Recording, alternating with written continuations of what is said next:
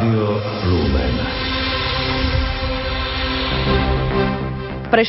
Prešovský arcibiskup Ján Babjak posvetil novopostavený grécko-katolícky chrám. Na funkciu podpredsedu Českej ČSSD rezignoval Zdeněk Škromach. Príjemné predpoludnie vám pri počúvaní krátkych správ želá Kristína Hatarová.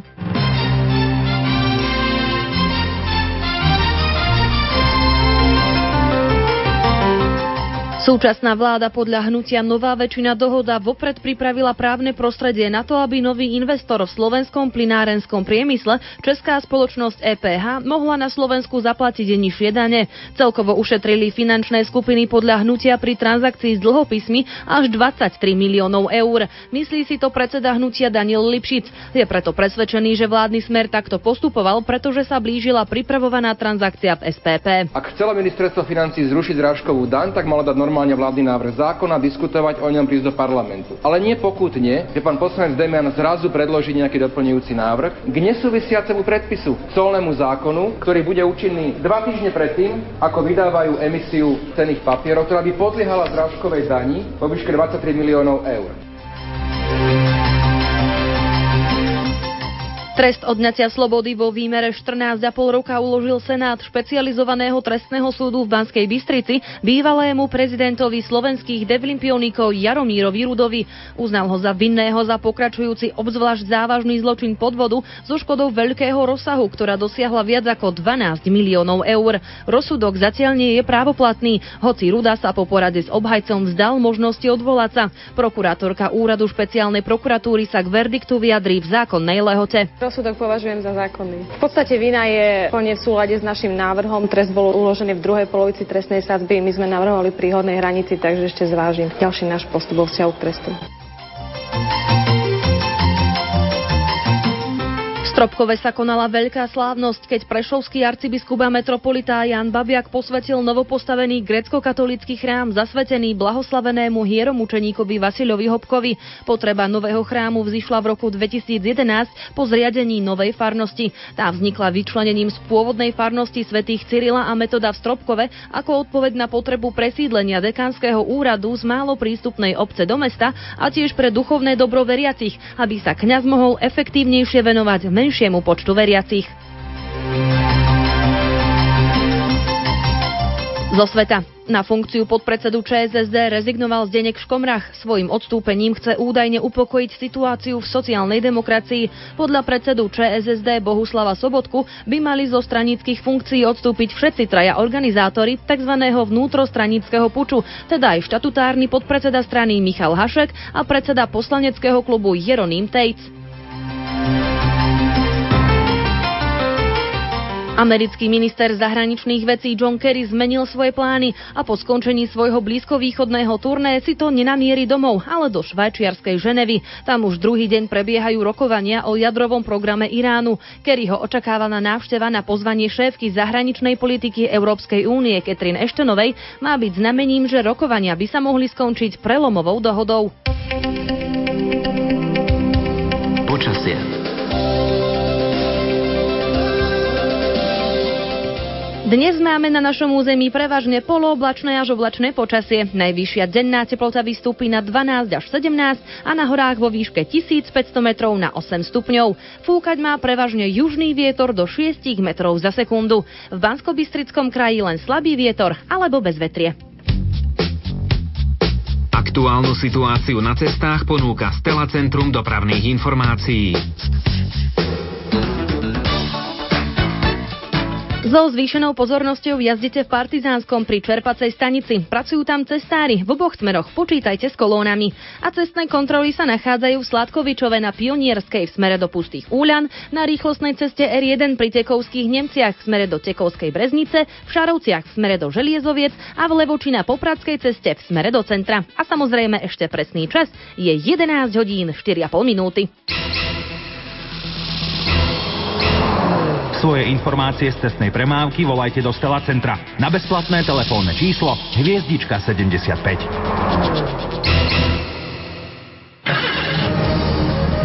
K istotám pre jazdu autom patrí aj poistenie auta. Ponúkame vám ho aj na našej stránke www.lumen.sk.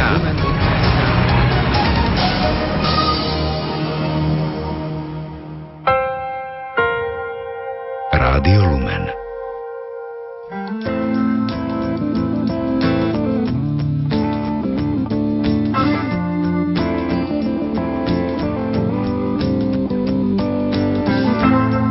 Is it getting better? Or do you feel the same? Will it make it easier on you? Got someone to blame. You say one love, one life, when it's one need in the night. One love, we get to share it. Leaves you, baby, if you don't care for it.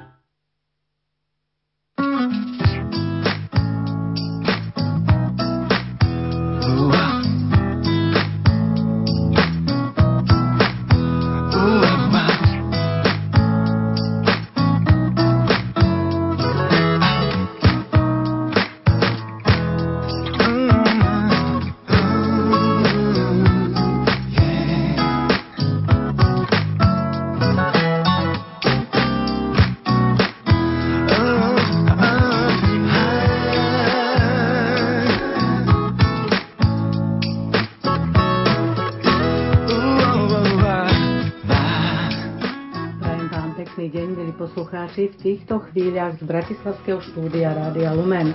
Nasledujúcich 50 minút bude patriť relácii Kultúra života. Dnes budeme hovoriť na tému výskum na embriách a kmeňových bunkách. Chceme vám priblížiť bioetické princípy vo výskume, najnovšie medicínske postupy s využitím kmeňových buniek, spôsoby získavania kmeňových buniek a všetko, čo k tomu patrí. Naším hosťom je profesor Jozef Glasa, lekár, bioetik zo Slovenskej zdravotníckej univerzity v Bratislave, ktorý sedí už s nami v štúdiu. Vitajte. Ďakujem pekne, srdečné pozdravenie našim milým poslucháčom a poslucháčkam. Za mixážnym pultom je Matúš Brila a za mikrofónmi sú Marek Michalčík a Anna Brilová. Marek, ešte predtým, ako začneme hovoriť o výskume na embriách a kmeňových bunkách, tak ako sme zvyknutí, povedz nám niečo, čo sa udialo za posledný mesiac nového v oblasti kultúry života.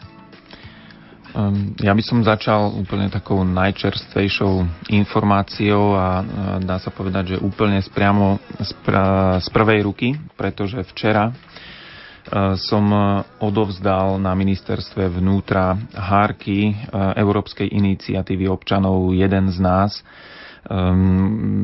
Na Slovensku sa vyzbieralo 32 781 podpisov. Drvivá väčšina z nich bola vlastne na fyzických hárkoch a niečo vyše 4600 sa vyzbieralo elektronicky. Je to málo, je to veľa?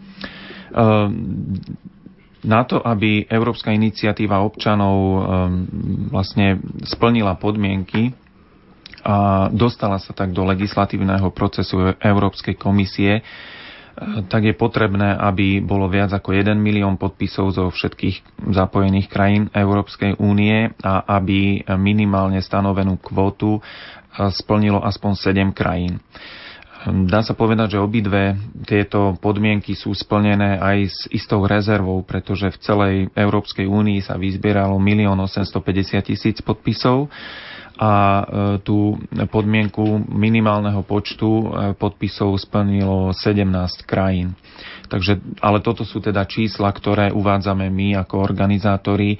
Musíme si počkať ešte na tie reálne čísla, ktoré vlastne vyplynú z tých jednotlivých národných autorít v jednotlivých krajinách, ktoré teda potvrdia tie počty podpisov. Ja by som potom možno ešte k tomuto aj povedal, aby aj poslucháči mali takú trošku ucelenejšiu predstavu o tom, čo sa bude diať ďalej, pretože tento proces je pomerne komplikovaný a dlhavý, lebo vlastne však podpisy sa zbierajú už vyše roka. Ale teda je to skutočne dôležitý nástroj Európskej komisie a môžeme povedať, že vlastne teraz sa ako keby končí vôbec prvé európske iniciatívy občanov, teraz končia. Ten minimálne stanovený počet alebo tie podmienky sa podarilo splniť iba 3. 5 z nich sa to nepodarilo a už sa ani nepodarí, pretože im tá lehota uplynula, ale možno v budúcnosti budú ďalšie, ktoré budú úspešné. No a ten proces, aký je ďalej, tak v prípade teda každej európskej iniciatívy občanov teraz národné orgány majú 3 mesiace na to, aby vlastne skontrolovali tie podpisy a vydali teda prehlásenie, koľko je platných podpisov. Európska komisia má ďalšie 3 mesiace na to, aby vlastne pripravila celý proces postupu ako ďalej, pretože pri jednotlivých témach, jednotlivých európskych iniciatív to môže byť inak. V niektorých prípadoch to môže dôjsť až do Európskeho parlamentu, pri iných témach to nie je potrebné. Vlastne bude tam to riešené len na úrovni Európskej komisie. My sa k tejto otázke ešte samozrejme vrátime dnes. Máme v tejto prvej časti málo času, tak ja ťa poprosím, keby sme ešte mohli tie ďalšie aktivity vymenovať, ktoré sa udiali a ktoré sú zaujímavé. Tak ja už len jednu vetičku si ešte neodpustím, lebo chcem poďakovať všetkým ľuďom, ktorí podpísali túto iniciatívu alebo ju podporili cez internet. pretože môže to mať veľký význam pre ten obsah, a teda k tomu sa vrátime ešte, ako si spomínal. Takže veľmi pekne ďakujem v mene všetkých organizátorov. Zostanem ešte v európskych štruktúrách, v Európskom parlamente, totiž sa 22.10. hlasovalo trošku búrlivejšie ako zvyčajne, pretože na programe bola iniciatívna správa o sexuálnom a reprodukčnom zdraví a právach, ktorú predložila portugalská europoslankyňa Edith Estrela.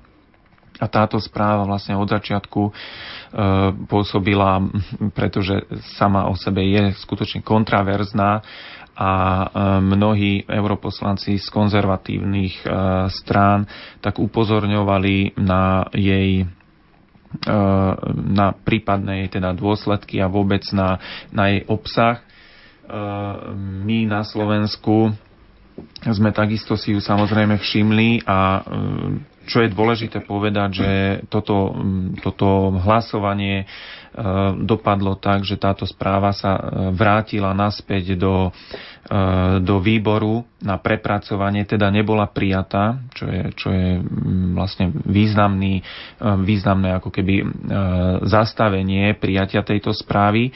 A čo je možno najdôležitejšie, že táto správa alebo proti prijatiu tejto správy a za jej vrátenie do výboru bola väčšina europoslancov aj vďaka aktivite občanov, pretože aj zo Slovenska, aj z iných krajín občania písali svojim europoslancom, upozorňovali ich na tie kontraverzné časti tejto správy, ktorá de facto vyhlasovala umelý potrat ako keby za ľudské právo. A to je ďalšie ako keby také potvrdenie, že oplatí sa byť aktívnym občanom a ono to má aj svoj zmysel, tak ako pri iniciatíve Jeden z nás, tak napríklad aj pri tomto hlasovaní sa to potvrdilo. Máme ešte ďalšie aktivity, či už z Európy, alebo ešte by som možno vybral jednu správu z OSN, kde delegácia Svätej stolice je takým najspoľahlivejším bojovníkom za ochranu ľudského života od počatia po prirodzenú smrť a práve preto aj často čelí rôznym atakom z rôznych strán. Najnovšie napríklad proti členstvu Svätej stolice v OSN začala kampaň taká organizácia, ktorá si hovorí Catholic for Choice, teda katolíci za možnosť voľby. Už podľa názvu tejto organizácie si môžeme predstaviť, že a vlastne tej nekompatibilite priamo v názve si môžeme predstaviť, že toto je skutočne organizácia, ktorá si nejakým spôsobom vysvetľuje katolicizmus podľa seba a nie podľa učenia cirkvi.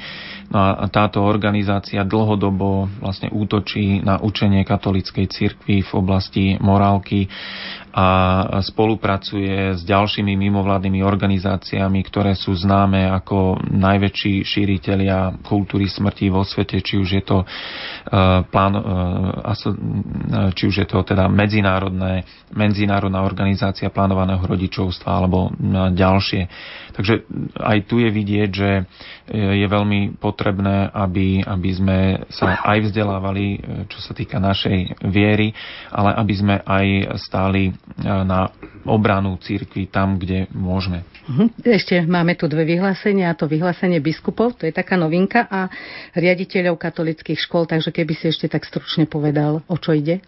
Áno, tak na konci plenárneho zasadnutia konferencie biskupov Slovenska, ktoré bolo v októbri, tak biskupy prijali pomerne také závažné vyhlásenie aj v súvislosti s národným pochodom za život a vôbec v súvislosti s tou situáciou okolo ochrany ľudského života, kde, a teraz môžem aspoň pár slov odcitovať,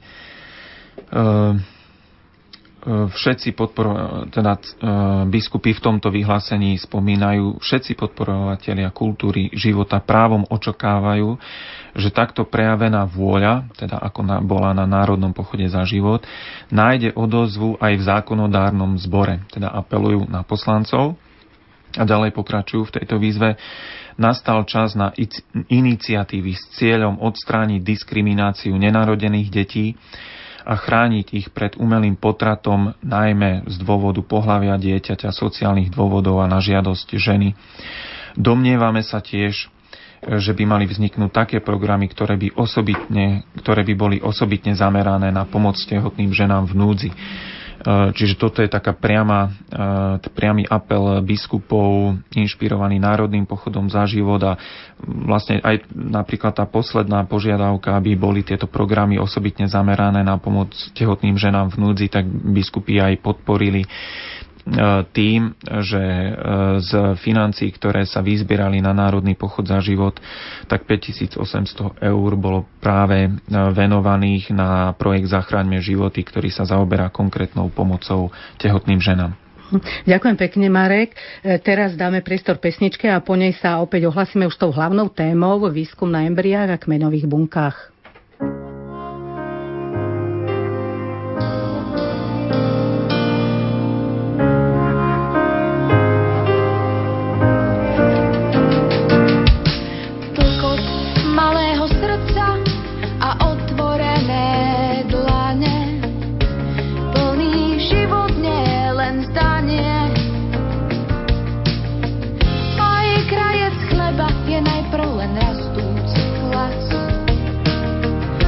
Drobný človek len potrebuje čas, aby opäť zasnela pravda ako jasný tón. Musí byť človek, človeku sa s človekom, lebo vedomie, že máme miesto a pevný bod, núti nás volať áno za život.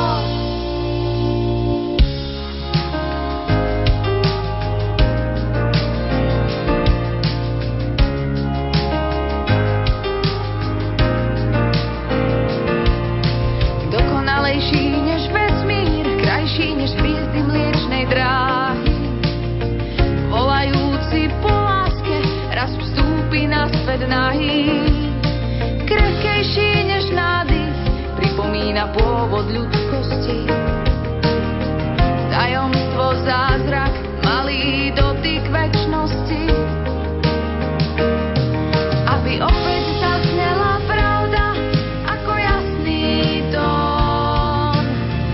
Musí byť človek, človeku za človekom, lebo vedomie, že máme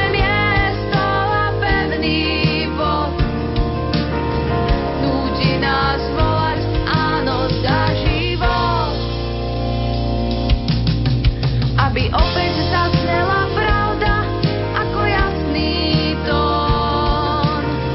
Musí byť človek, človeku za človekom, lebo vedomie, že máme miesto a pevný bod, núti nás volať áno za život.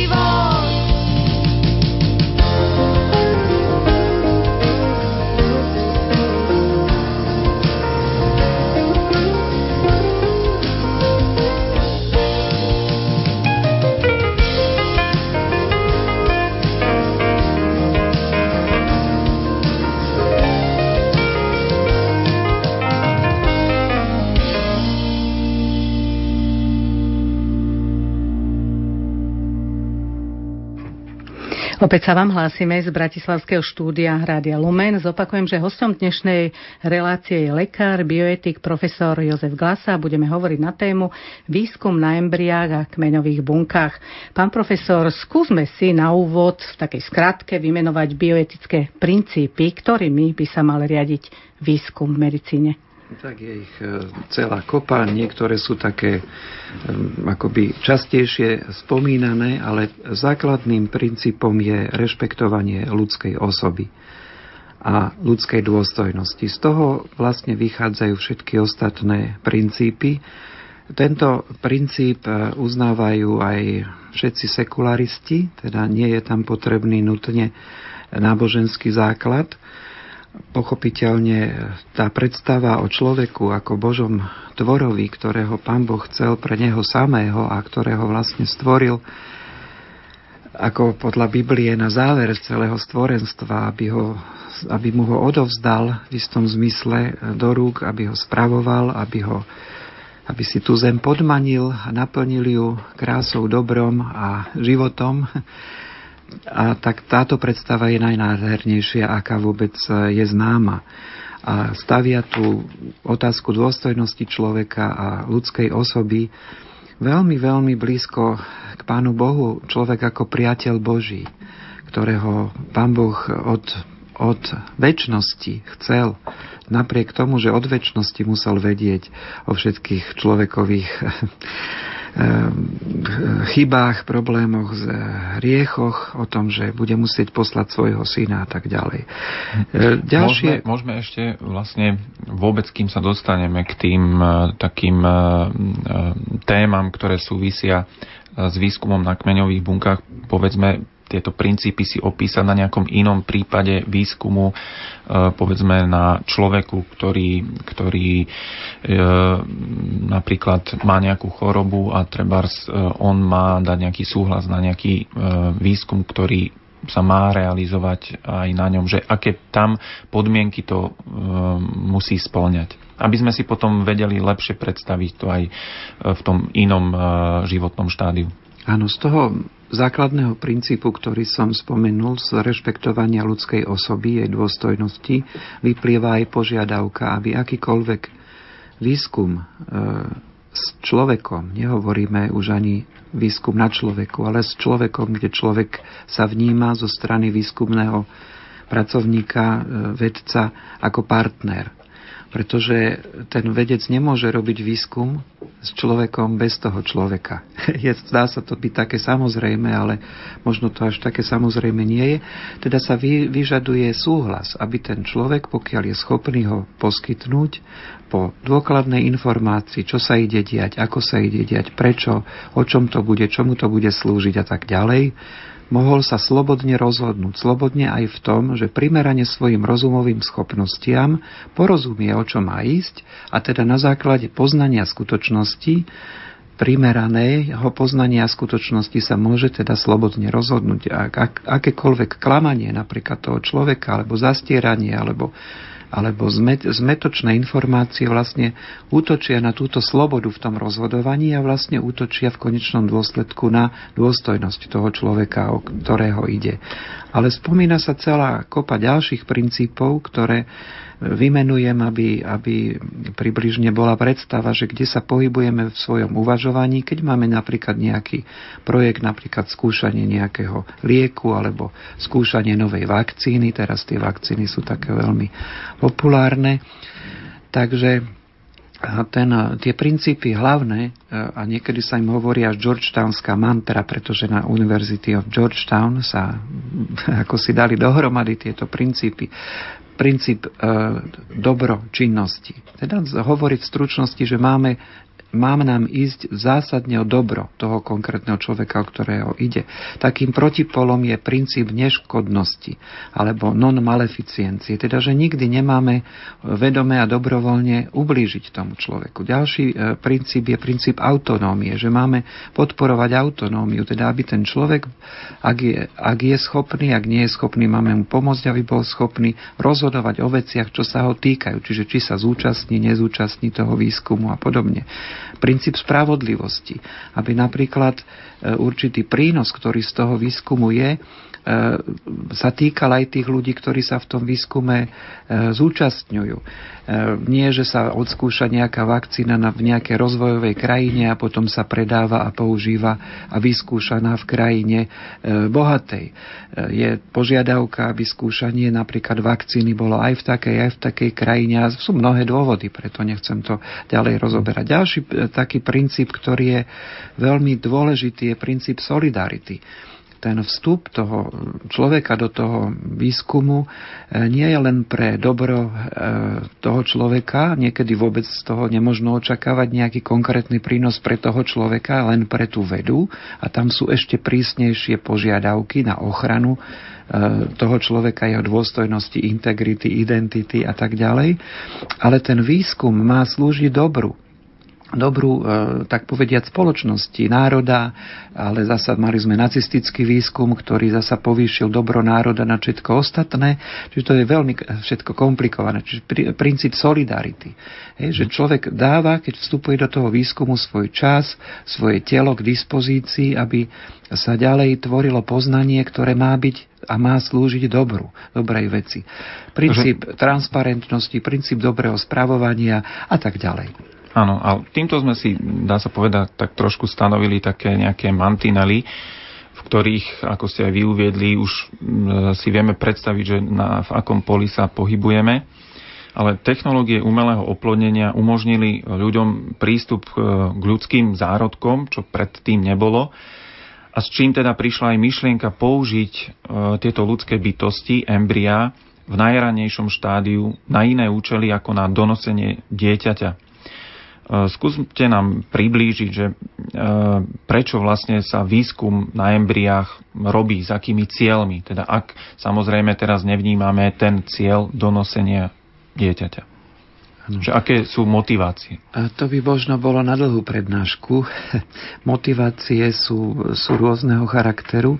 Ja by som ešte chcel povedať, že výskum vo veľmi hrubom delení môžeme vnímať ako tzv. Základný výskum, kde ide o poznanie vecí, ako fungujú, ako sú, ako áno, taký čisto vedecký. Napríklad to embryo vyvíja, kedy má 2 bunky, 4 bunky, aké signály tam prebiehajú, ktoré antigény na povrchu membrány sa kedy exprimujú, ako sa to dá prípadne ovplyvňovať a podobne. To je základný výskum. Z toho nevyplýva, ani sa od neho neočakáva žiaden konkrétny prínos pre nikoho, okrem vedeckého poznania. Pochopiteľne to vedecké poznanie by malo, ako som už pred chvíľkou hovoril, smerovať k dobru spoločnosti, a napokon, a to veľmi často tak býva, že pri tom základnom výskume sa objavia veci, ktoré potom majú veľký, nesmierny praktický význam.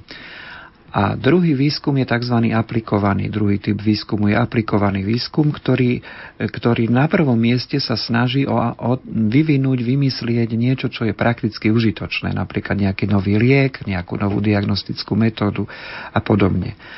Takže pokiaľ ide o ľudský zárodok, a musíme si stále uvedomiť, že od počatia je vlastne človekom, nie je to ani krokodíl, ani to nie je žiaden slon alebo žaba alebo niečo iné, je to človek. O tom nikto nepochybuje, že to je jedinec ľudského rodu.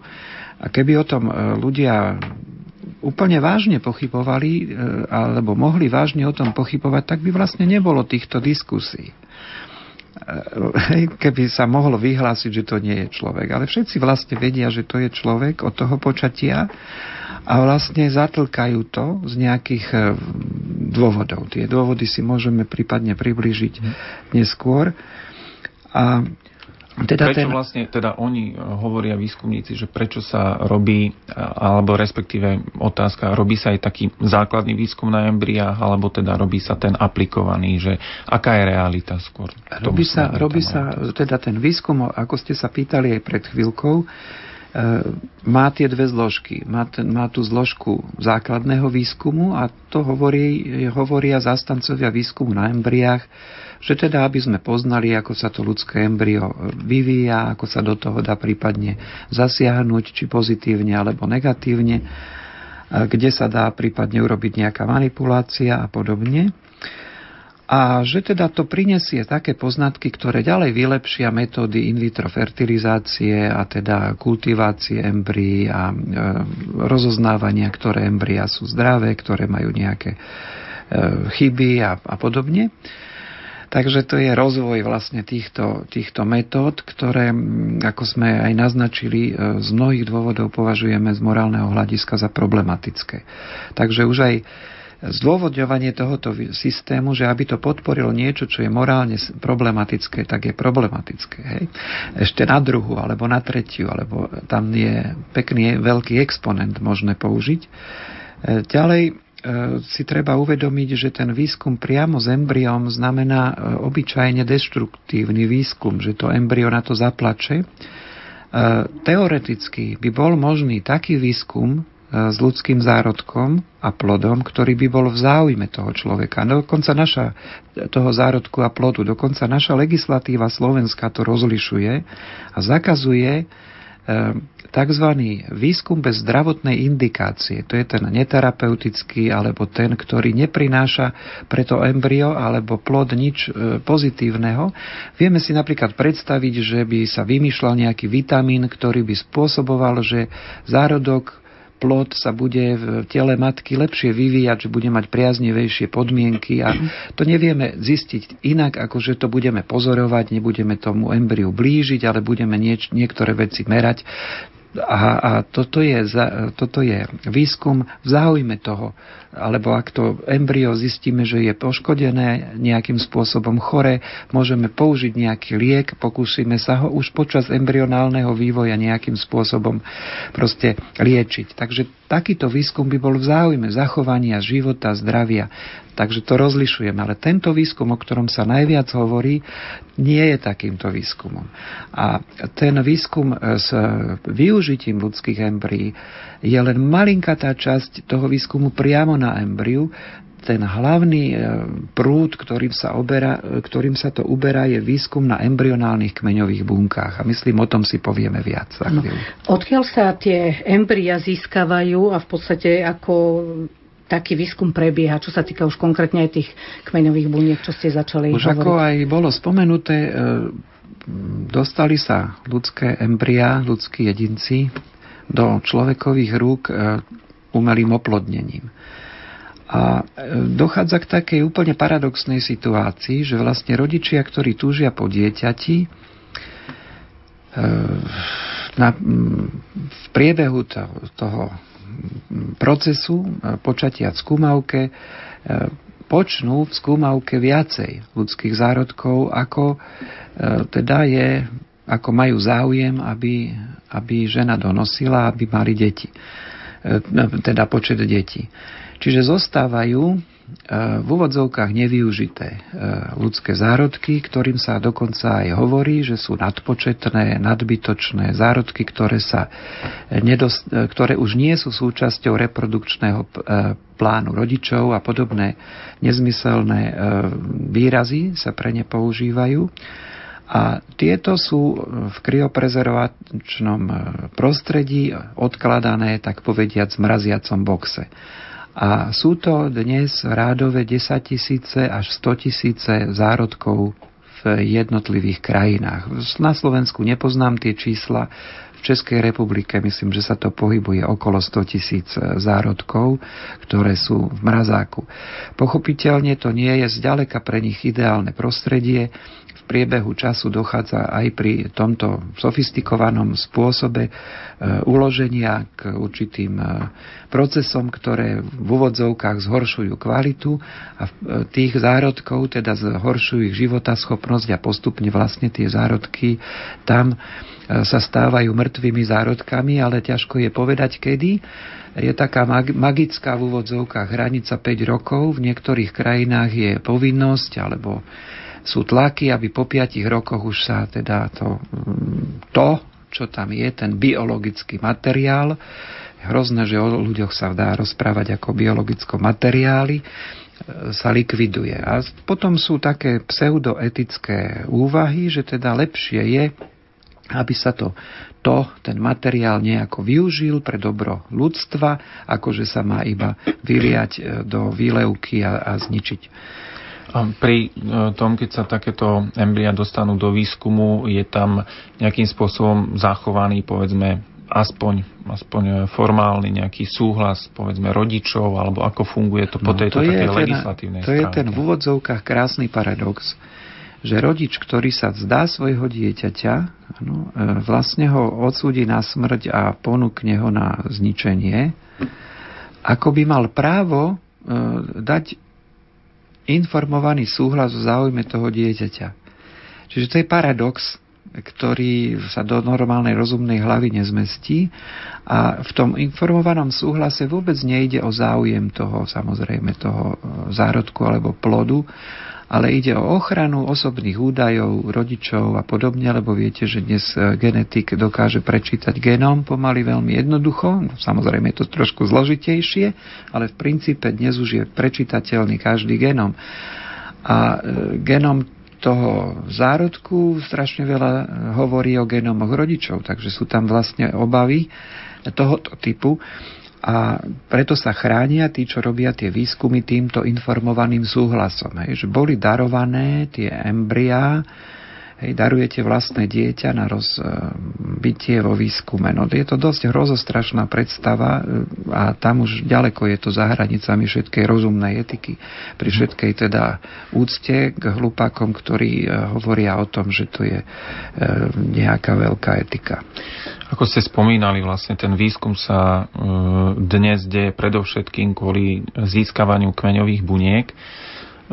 Skúste nám toto opísať vlastne, že prečo sú tie kmeňové bunky také dôležité, také vzácne, že sa kvôli ním takýto výskum uskutočňuje? Tak je to opäť trošku v hypotetickej polohe, pretože chcem to vysvetliť, čo je to hypotéza. To je určitý predpoklad, povedzme vedecký alebo aj nevedecký, ktorý sa nejakým spôsobom overuje. A zatiaľ je to skorej v polohe prísľubov, že počujete všade, najmä v novinách a mienkotvorných kanáloch, že treba tento výskum robiť, lebo to určite prinesie liečbu všetkých chorôb, ktoré dneska nevieme liečiť, a to je Alzheimer na prvom mieste a diabetes druhého typu a prerušenie miechy a všetky ťažké diagnózy neurologické, neurodegeneratívne a slepotu a hluchotu a proste panacea, áno, a pritom toto všetko je vlastne nepravda.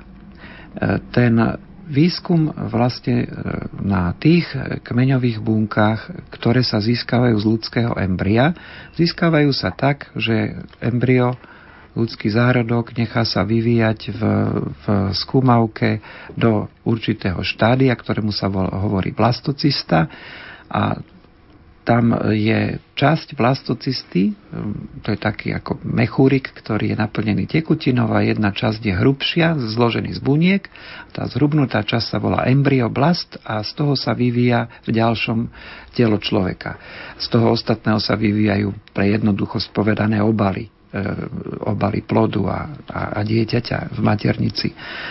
Tak z toho ten celý embryoblast sa vlastne zoberie a získavajú sa vlastne kmeňové bunky, ktoré majú tzv. Pluripotentný charakter. Teda, pretože je to tak veľmi skoro vo vývoji človeka, tak tie bunky sú málo špecializované a sú schopné sa za určitých podmienok, a to počiarkujem, za určitých podmienok, v skúmavke vyvíjať určitým smerom. A môžu teda z nich vzniknúť všetky možné tkanivá tela, ktoré sa v tele vyskytujú. Toto by sme zrejme mohli veľmi podrobne popísať po tej medicínskej stránke. Skúsme to tak trošku zjednodušiť pre nás, laikov. Pomohlo, vy ste hovorili, že je to v hypotetickej polohe, pomohli tieto kmeňové bunky z tých embryí niekomu už konkrétne? Ja by som chcel predovšetkým povedať, že čo to sú tie pluripotentné kmeňové bunky. Ešte sa možno dostaneme, a mali sme možno tým začať, čo to vôbec tá kmeňová bunka je. Kmeňová bunka je bunka, ktorá je schopná sa veľmi dobre a rýchlo deliť. A tie cerské bunky, ktoré z nej vzniknú, tak sa ďalej tiež delia, ale v každom tom ďalšom delení sa stále viac a viacej špecializujú. Tak napríklad v kostnej dreni máme kmeňovú bunku, z ktorej sa oddelí cerská bunka, tá sa ďalej delí. Na začiatku bola kmeňová bunka a na konci týchto mnohých krokov je napríklad červená krvinka alebo biela krvinka, leukocyt a podobne. Čiže toto sú kmeňové bunky tkanivové alebo somatické alebo adultné, dospelé, z ktorých sa nám obnovuje celé telo. Keby tieto bunky v tele neboli, tak do niekoľko málo hodín sme mŕtvi. Môžete si to pozrieť na katastrofách, ktorými boli Hirošima, Nagasaki, ťažké ožiarenie v blízkosti epicentra tej výbuchu atomovej bomby. Vlastne to žiarenie zničí všetky bunky v tele, vzniká ťažká choroba z ožiarenia. Je to jedna hrozná situácia, ale vidno tam, čo sa stane, keď chýbajú tie kmeňové bunky.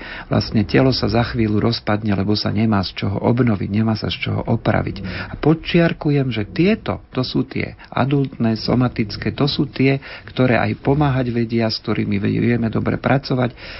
Radi by sme sa ešte k tomu dostali podrobnejšie. A teraz tie pluripotentné, alebo tie embryonálne, tak tie sú mladé kmeňové bunky, ktoré sa najlepšie dajú prirovnať k bunkám rakoviny.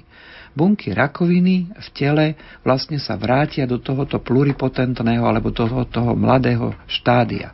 A ako vieme, rakovinové bunky sa najmä množia ako divé sa množia, a po druhé nepočúvajú nikoho a nič, aby sa prestali množiť a aby z nich vznikali rozumné bunky, ktoré povedzme sa použijú napríklad, keď je rakovina kostnej drene, tak sa tieto bunky v kostnej dreni, tie rakovinové, ja to zjednodušujem a vyjadrujem sa teda neodborne, tak tieto bunky prerastú celú kostnú dreň, zatlačia všetky normálne bunky kostnej drene na okraj alebo ich úplne zahlušia.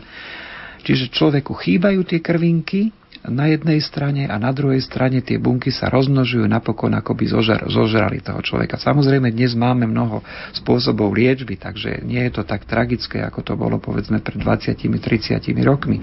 Rakovina krvi sa dnes dá veľmi dobre v mnohých prípadoch liečiť. Takže tie pluripotentné kmeňové bunky, tie embryonálne, nesmiete dať do človeka, pretože by urobili rakovinu. A tak sa aj zistujú, že či máte správne pluripotentné kmeňové bunky, ich naočkujú myšiam, a keď urobia u nich nádory, teda rakovinu, tak viete, že to sú tie embryonálne kmeňové správne. To je test, ktorý sa používa na ich rozoznanie. Čiže predstava, že by toto malo liečiť, že dávať ľudí do tela rakovinu, tak je absurdná.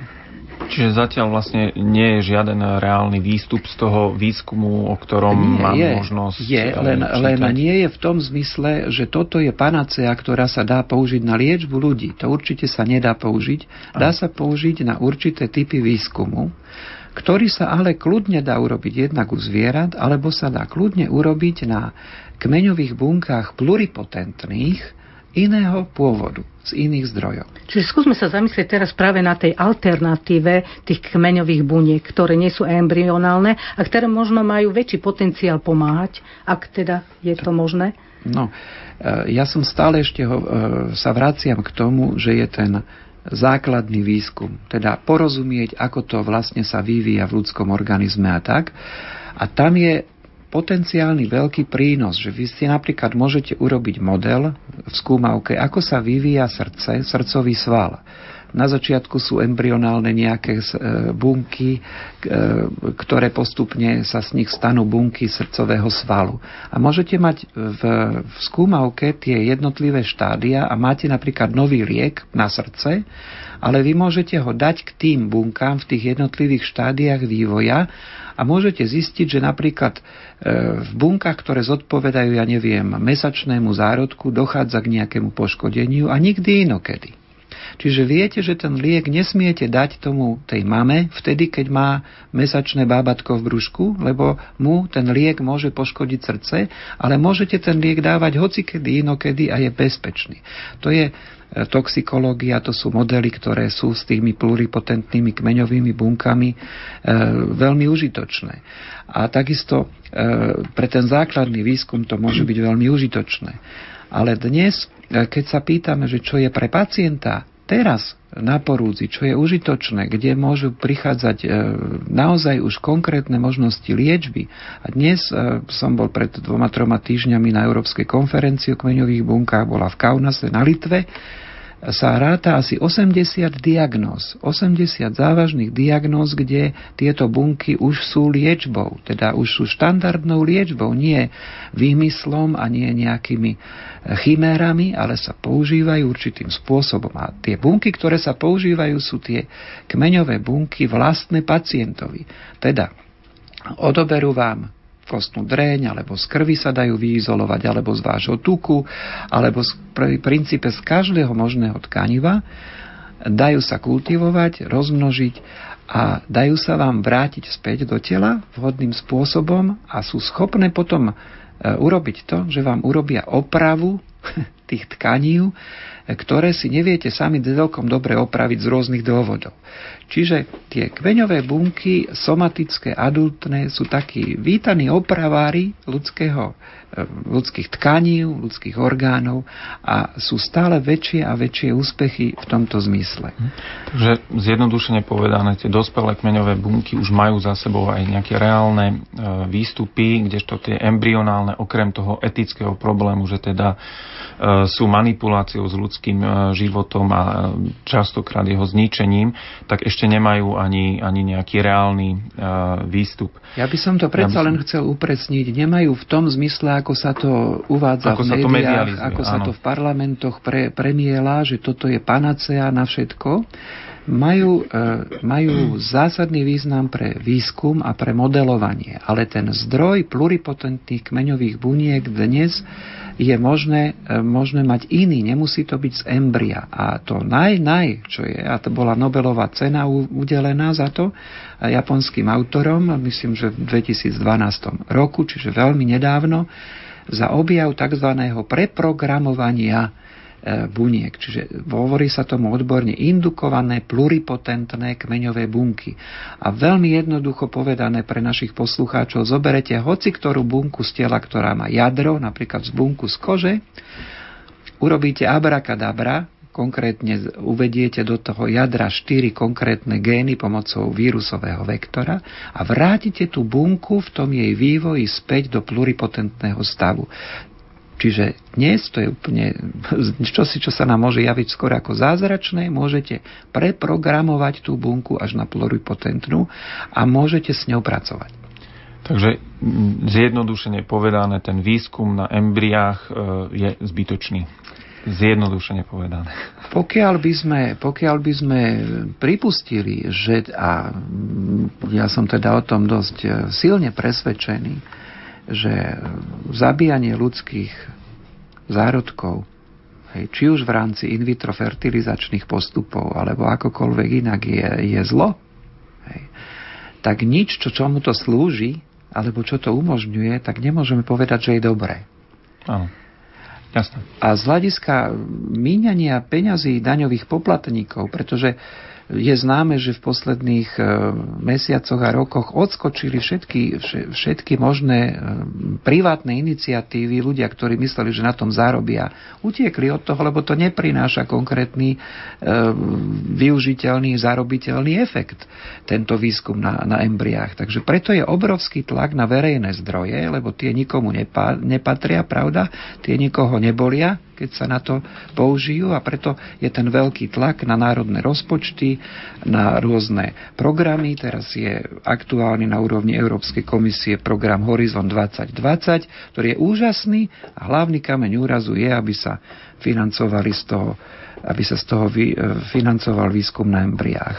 K tomu by som chcel možno aj sledovať vlastne poslednú otázku, lebo súvisí to už aj s týmto programom Horizon 2020, lebo ambíciou iniciatívy Jeden z nás, jednou z ambícií bolo a je zastavenie financovania výskumu, takéhoto výskumu na embriách zo zdrojov Európskej únie.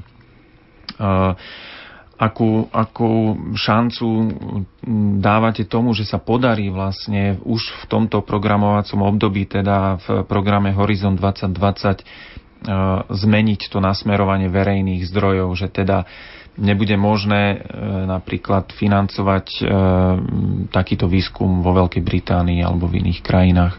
Vidíte v tej vedeckej obci medzi vedcami a vlastne častokrát sú to lekári šancu, že teda sa odklonia od takéhoto výskumu? Som veľmi, veľmi skeptický v tomto smere. Nevidím takúto šancu reálne. A treba tiež vedieť, že mnohé, čo sa týka legislatívy, je na úrovni štátov jednotlivých. Takže sú dokonca štáty v Európe, kde môžete vytvoriť embryo ľudské, ľudský zárodok na účely výskumu. Hej, to tieto legislatívy sú rozdielne. Hej, áno, tie legislatívy sú rozdielne, čiže... Niekedy aj diametrálne, to ja predpokladám. Mhm. Takže je to stále o tej aj etike ľudí a vedcov, o čom sme možno hovorili na začiatku. A treba si tiež uvedomiť, že ten vedec, keď sedí v tom svojom laboratóriu a nemá v sebe vstávané určité etické mantinely, tak vlastne ja som tiež chvíľu presedel v laboratóriu a to je úplná fascinácia tým, čo robí. A vlastne siahate na samé korene ľudského života, na pramene života a teraz môžete mať v úvodzovkách božský pocit. To je vlastne to... Také pokušenie z raja. Hej? To je to pokušenie z raja, ktoré sa stále vracia a ktoré vlastne je tým paradoxom ľudskej existencie od nepamäti. Problém je ale v tom, že v tom raji človek bol v raji, ale dnes sme vo svete, ktorý je ťažko rozdelený a kde tieto mohutnosti a tieto veľké schopnosti, možnosti, ktoré máme, môžu sa veľmi aj sa obracajú veľmi často proti človeku. Takže to je veľká otázka. Ďakujem vám veľmi pekne. Relácia Kultúra života, v ktorej sme hovorili o výskumoch na embriách a kmeňových bunkách sa končí. Žiaľ, času máme naozaj veľmi málo. Ďakujem hostovi, profesorovi, doktorovi Jozefovi Glasovi, že si našiel čas a prišiel do bratislavského štúdia Rádia Lumen, takže ďakujeme veľmi pekne a verím, že sa ešte stretneme tu. Do počutia, dovidenia. Ďakujem pekne, pozdravenie našim poslucháčom a poslucháčkam. Ďakujem tiež koordinátorovi sekcie kultúry života neziskovej organizácie Kanet, Marekovi Michalčíkovi za spoluprácu. Stretneme sa 13. decembra. Dovtedy maj sa pekne. Áno, už sa teším a želám všetkým poslucháčom pekný deň. Milí poslucháči, dovolím si vás ešte upozorniť, že dnešná relácia bude aj v archíve Rádia Lumen v priečinku špeciálne relácie. Ak máte nejaké otázky a postrehy k téme kultúra života, napíšte nám ich na mailovú adresu bratislava@lumen.sk. A to je už naozaj všetko na dnes. Hudbu pre vás vybrala Diana Rauchová, za mixážnym pultom bol Matúš Brila. Požehnaný deň vám od mikrofónu za všetkých tvorcov tejto relácie želá Anna Brilová.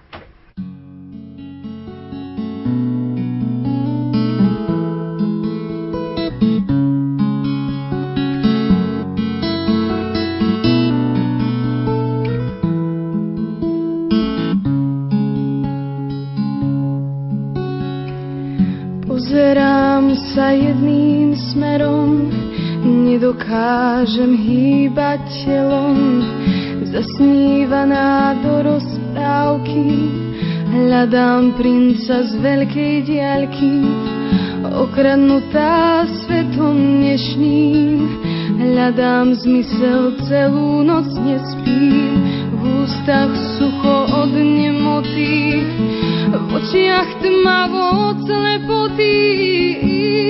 Pane, otvor mi srdce, zakry mi zrak, prikry mi uši, chcem počuť tvoj hlas. Ukáž mi cestu, tou vydať sa mám, nech už len za tebou kráčam. Otvor mi srdce, zakry mi zrak, prikry mi uši, chcem počuť tvoj hlas.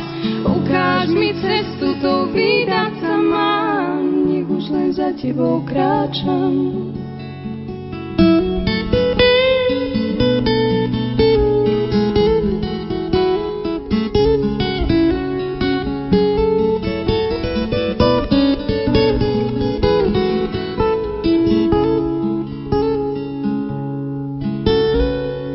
Klesám rýchlo prúdom dole a neviem dať hlavu hore. Obraňujem sa len pýchou, cestu zabíjam jasnou rýchlou. Pane, otvor mi srdce, zakry mi zrak, prikry mi oči, chcem počuť tvoj hlas. Ukáž mi cestu, to vydať sa mám. Nech už len za tebou kráčam. Otvor mi srdce, zakry mi zrak, prikry mi uši.